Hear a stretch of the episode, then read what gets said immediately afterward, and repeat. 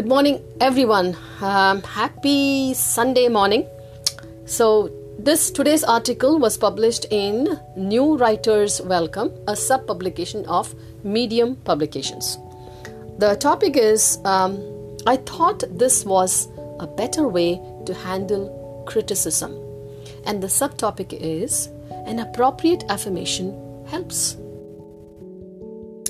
I practice a few rituals in the morning that help me integrate and live by my BEM body, emotions, mind model.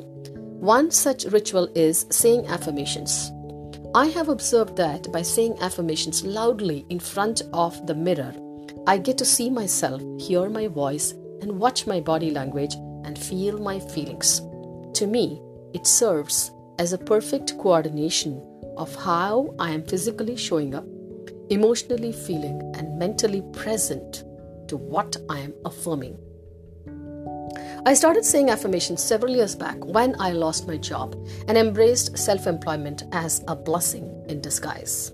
Saying these affirmations have tremendously helped me move through major life transformations from mother to empty nester to mother in law to grandmother smoothly. In the professional arena, saying affirmations have helped me be determined with grit and gratitude when expectations are not met. In the following article, I shared how saying an affirmation from Louise Hay's book, Meditations to Heal Your Life, describing the word humor, helped me get deeper and learn about four types of humor.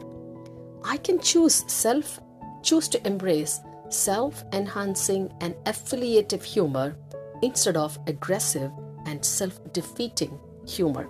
So, I've given the link to that article in medium.com. You can check it out. And I've also uh, given the link to this article in my description box in this episode. Please check it out. Today, I was reminded of a friend who came across to me as complaining about how her mom is not appreciative and it bothers her. The following affirmation titled Old Tapes from Louise Hay's book Meditations to Heal Your Life came to my mind.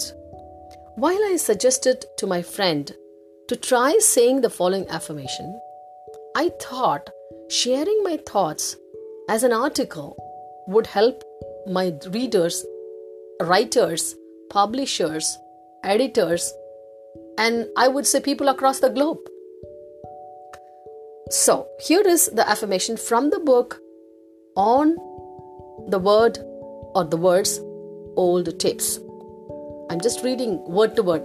Why not you also join with me and read? Have your mother make a tape telling you how wonderful you are. I live in the now.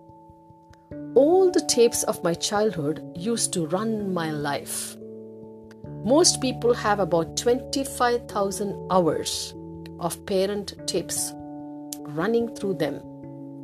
Many of these old tapes had a lot of negative messages in them, lots of criticism and shoulds. Now I'm choosing to erase and retape new positive messages.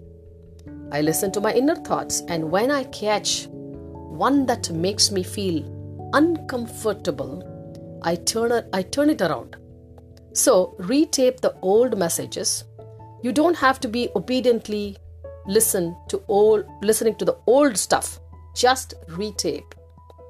I know I'm a capable person. I know I'm worth loving. I really believe I'm worthy of a wonderful life. I have a purpose in being here. I have the power to change the tapes. Those tapes, negative messages, are not the truth of my being. Affirmation for the word humor in the book Meditations to Heal Your, uh, for the word old tapes um, from the book Meditations to Heal Your Life. I'm linking to the description about tape recorder as some of you may or may not have seen a tape recorder. Nevertheless, Unfortunately, some people grew up in a negative environment, receiving messages of criticism from their parents.